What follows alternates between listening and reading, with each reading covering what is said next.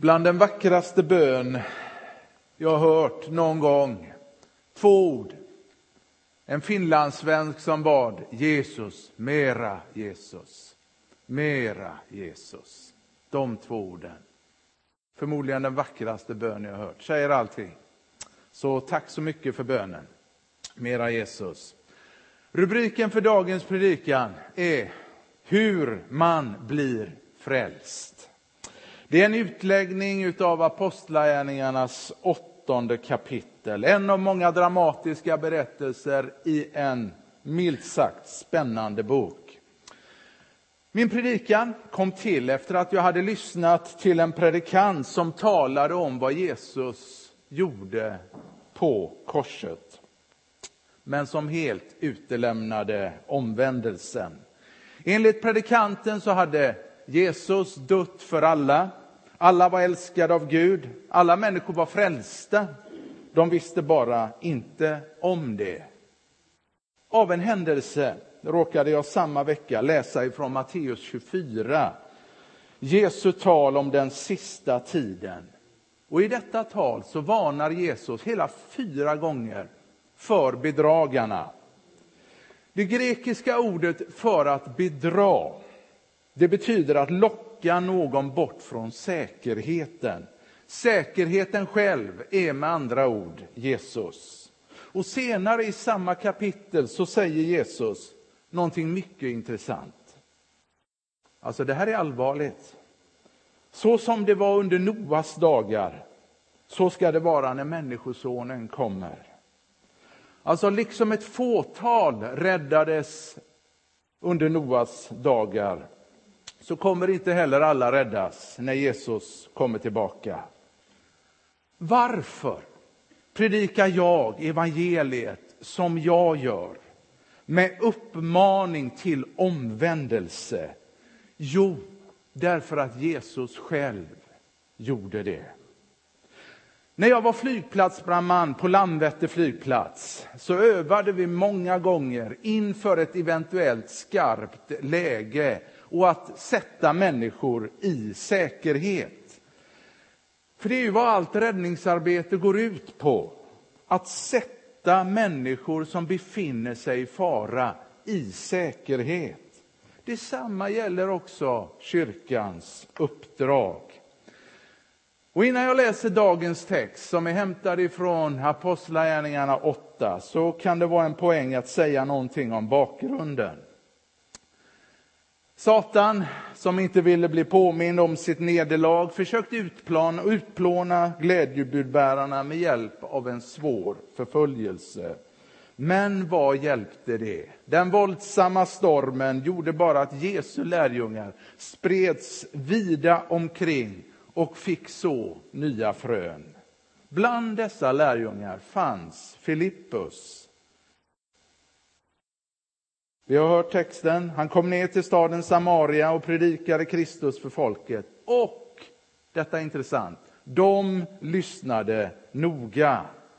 Du kommer att höra att jag älskar detta med ordstudium. Vet du att det grekiska ordet för att lyssna noga målar bilden av att förtöja en båt. Alltså folket fick lära sig hur man sätter sig i säkerhet och det blev stor glädje i den staden. Överallt där Filippus kom predikade han evangeliet om Jesus. Hela fyra gånger nämns detta i ett och samma kapitel. Och vi ska läsa om ett av dessa tillfällen. Och kommer, kanske, kanske kommer texten här. Vi läser det från den 26 versen. En Herrens ängel talade till Filippus, stå upp och gå ut mitt på dagen längs vägen som går ner från Jerusalem mot Gaza. Den ligger öde. Filippus reste sig och gick. Då kom en, et, en etiopisk hovman som var i nuck och ansvarig för hela skattkammaren hos den eh, etiopiska drottningen Kandake. Han hade kommit till Jerusalem för att tillbe och var nu på väg hem och satt i sin vagn och läste profeten Jesaja. Då sa anden till Filippus, gå fram till vagnen och håll dig nära den. Filippus skyndade sig fram och när han hörde honom läsa profeten Jesaja frågade han, förstår du vad du läser? Mannen svarade, hur skulle jag kunna det om ingen vägleder mig? Och han bad Filippus komma upp och sätta sig bredvid honom. Stället i skriften som han läste var detta. Som ett får som förs bort till slakt, som ett lamm som är tyst inför den som klipper det, så öppnade han inte sin mun. Genom hans förnedring blev hans dom upphävd. Vem kan räkna hans släkte eftersom hans liv rycks bort från jorden? Hovmannen sa till Filippus, jag vill fråga dig vem profeten talar om. Är det om sig själv eller om någon annan? Då började Filippus tala och utifrån det skriftstället förklarade han evangeliet om Jesus för honom. I den grekiska texten så står det att Filippus öppnade sin mun och utifrån samma skriftställe predikade han Jesus för honom. I den grekiska texten så vilar hela tyngdpunkten på namnet Jesus. Och när de färdades vägen fram kom de till ett vattendrag och hovmannen sa, här finns vatten, vad hindrar att jag blir döpt? Han befallde att vagnen skulle stanna. Både Filippus och hovmannen gick ner i vattnet och Filippus döpte honom. Ordet för dop här, grekiska baptizo. Filippos sänkte alltså ner honom under vattnet, begravde honom för att sedan resa honom upp igen. Och när de kom upp ur vagnen, vattnet ryckte Herrens ande bort Filippus och hovmannen såg honom inte mer. Han fortsatte sin resa full av glädje. Vem var han då, den etiopier som Gud sökte? Ja, enligt texten så var han i Nuck. Ja, vad är det då? Jo, han var en kastrerad harem, haremvaktare som eh, verkade vara oerhört pålitlig, för det står också att han hade fått förmånen att ansvara för drottningens hela skattkammare. Och någon gång under sitt liv så hade han blivit en troende jude och han var nu på väg hem från Jerusalem efter att ha tillbett Gud. Och under sin vistelse i Jerusalem så hade han på något sätt kommit över en kopia av Jesaja bok, en bokrulle som på den tiden kostade 5 000 kronor. När jag köpte min bibel så kostade den kanske runt 400, jag tyckte det var mycket pengar. Men en bokrulle, 5 000 kronor.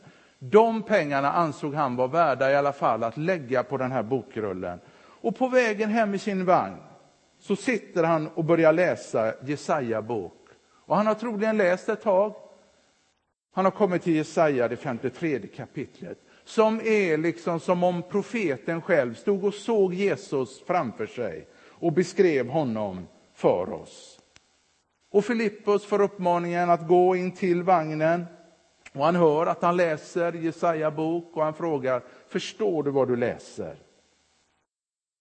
Och profet, eller vad säger jag, hovmannen behöver vägledning och han ber Filippos komma upp och sätta sig i vagnen. Filippos kliver upp och hovmannen frågar, jag förstår inte, vem talar profeten om? Och då öppnar Filippus sin mun och utifrån det skriftstället i Jesaja bok börjar han tala om Jesus för honom. Vet du att mitt budskap den här söndagen är inte särskilt krångligt. Budskapet stavas nämligen Jesus. Bara Jesus. Jag vet inte om du kommer ihåg dekalmissionen. Det var ju många år sedan, på 80-talet kanske. Det var dekaler överallt.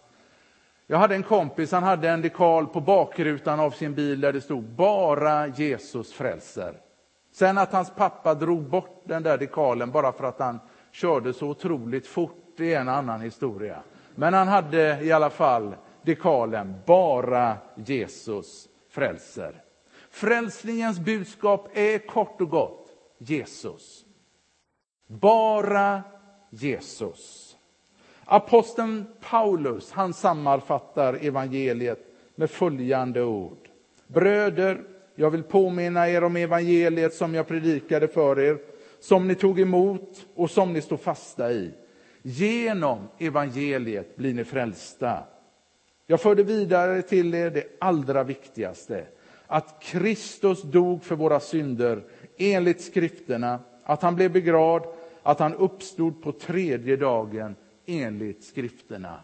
Evangeliet, Jesus, bara Jesus. När en kristen predikar evangeliet predikar han inte sig själv. Han predikar inte sina andliga upplevelser, utan Jesus, bara Jesus. Jesus, sann Gud. Jesus, sann människa. Jesus som blev döpt av Johannes och full av helig ande gick ut bland människorna, gick omkring och gjorde gott.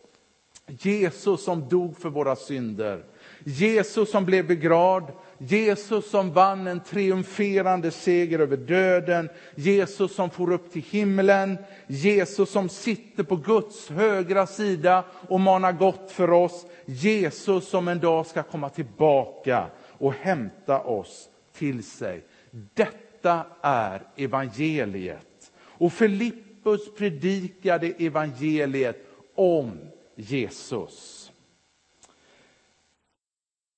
Följande händelse utspelade sig i London för länge sedan. Det var en gudsman som var pastor i en församling i ett av Londons välbärgade områden. Och söndag efter söndag så stod han i predikstolen och talade om sånt som intresserade folket. Det var politik, det var filosofi, det var litteratur och så vidare. Och så en söndag när han står i talarstolen så kommer det in en trasig gatflicka i mittgången och säger till pastorn, du måste komma. Mamma har bett mig om att skicka, skicka mig att hämta dig. Mamma ligger för döden hemma. Och så när pastorn får veta var flickan och hennes mamma bor i ett av Londons fattigaste kvarter så tvekar han. Men flickan stod på sig. Mamman var döende och hon var inte beredd på att dö. Hon var inte redo att möta Gud. Så pastorn följer med flickan. Flickan tar hans hand, leder honom hem. Och så kommer de in i en ganska mörk, smutsig lägenhet. Där ligger mamman på en ganska sjaskig säng. Och pastorn säger till mamman, du ville att jag skulle komma. Ja, det stämmer. Jag ligger för döden och jag känner mig inte redo för att dö. Jag är inte redo att möta Gud.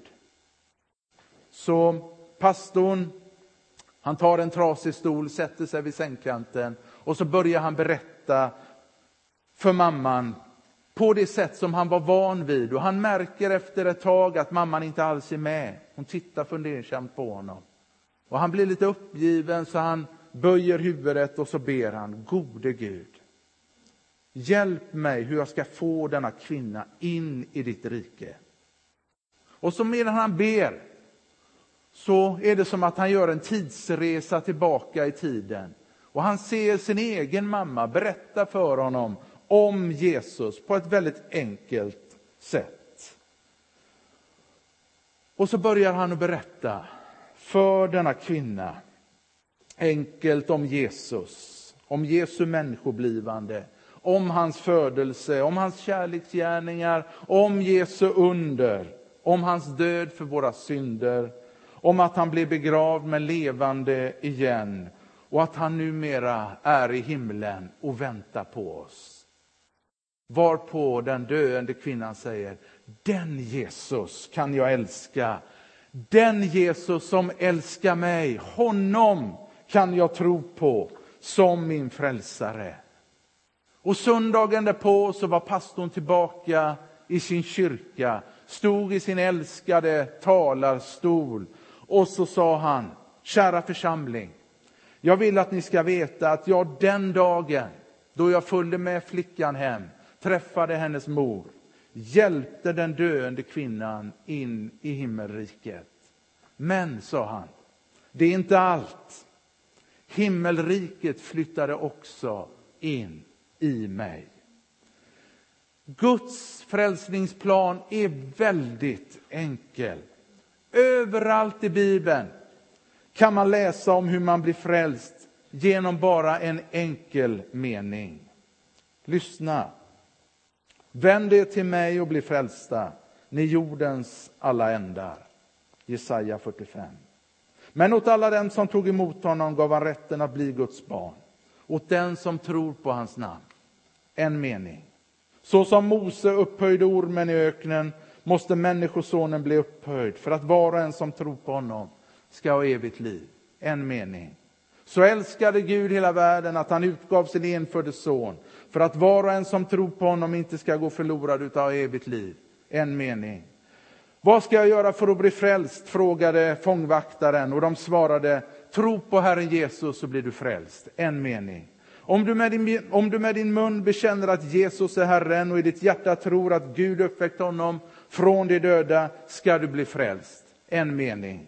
Med hjärtat tror man och blir rättfärdig, med munnen bekänner man och blir frälst. En mening. Var och en som åkallar Herrens namn ska bli frälst. En mening.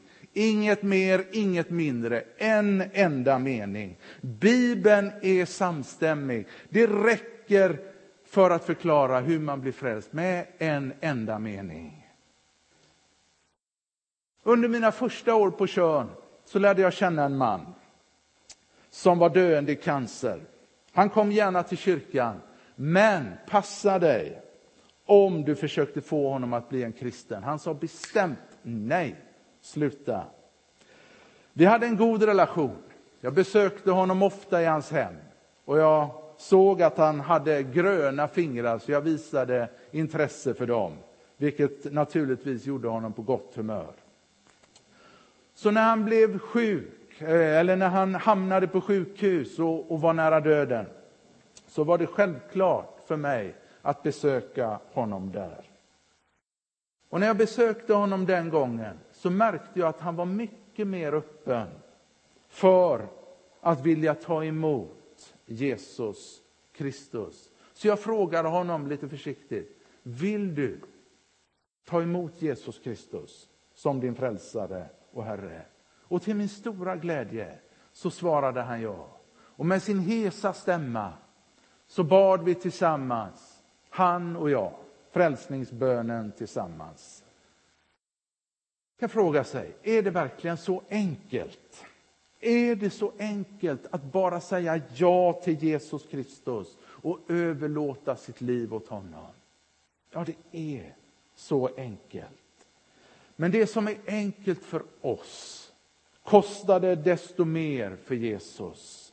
Han avstod den himmelska härligheten för att dö i ditt och mitt ställe och betala priset för våra synder. Allt du behöver göra för att bli frälst är att ta emot kärlek, förlåtelse och nåd som en gåva från Gud. Luther han kallade detta för det saliga bytet. Vi ger våra trasiga, smutsiga liv åt Gud och får istället ta emot Guds liv i oss som blir vårt av bara nåd. Det saliga bytet. Detta kallas på Bibelns språk för omvändelse, att vända sig helt om, 360 grader, att ge sitt liv till Gud och ta emot hans liv istället. Jag läste en intressant berättelse om en missionär i Amerika, Nordamerika, som hade fått kallelsen att missionera ibland indianer.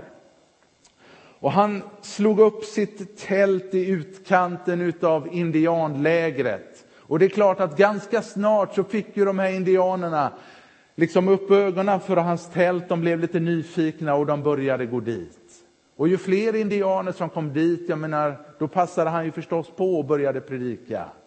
Och under tiden han predikade vid ett tillfälle om Jesus så kom indianhövdingen och la ner sin stridsyxa vid predikantens fötter och sa hövdingen ger sin stridsyxa till Jesus.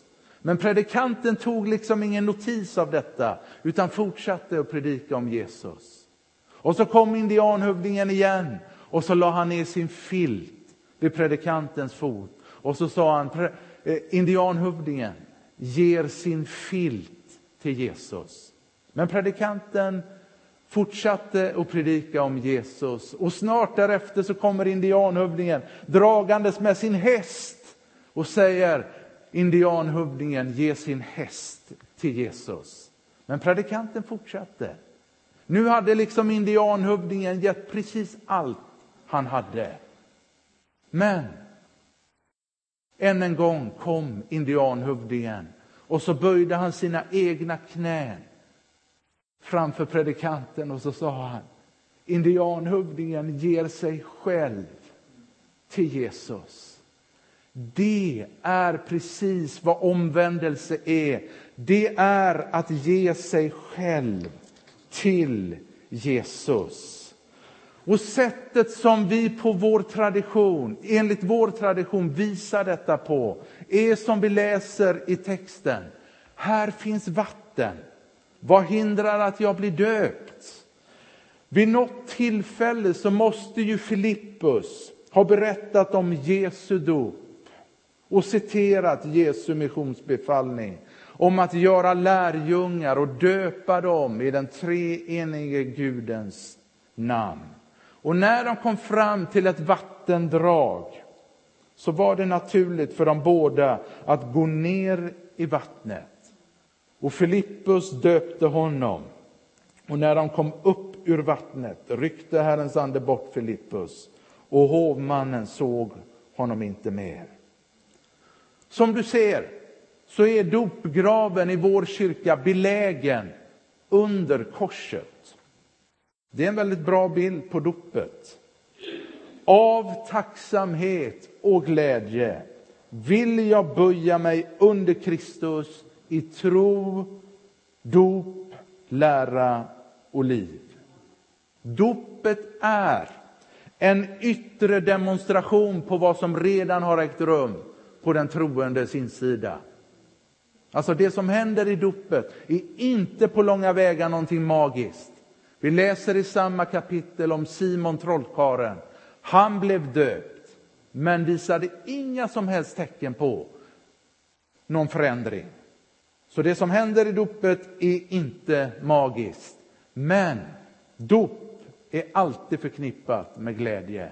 Jag tror aldrig jag har varit med om en dopförrättning där folk har suttit och bara klagat och varit irriterade, utan alltid har dopförrättningar, som jag i alla fall har varit med i, präglats utav glädje. Vilket också hovmannens dop visar, för han fortsatte sin resa full av glädje. Och det är underbart, för denna glädje kännetecknar inte bara början på det kristna livet, utan varar för evigt. Johannes han skriver, en hälsning från Jesus Kristus i Uppenbarelseboken. Lyssna nu. Han som älskar oss och har löst oss från våra synder med sitt blod. Hans är äran och makten. Lyssna nu. I evigheters evighet. Hur länge är det? Det säger ju sig självt.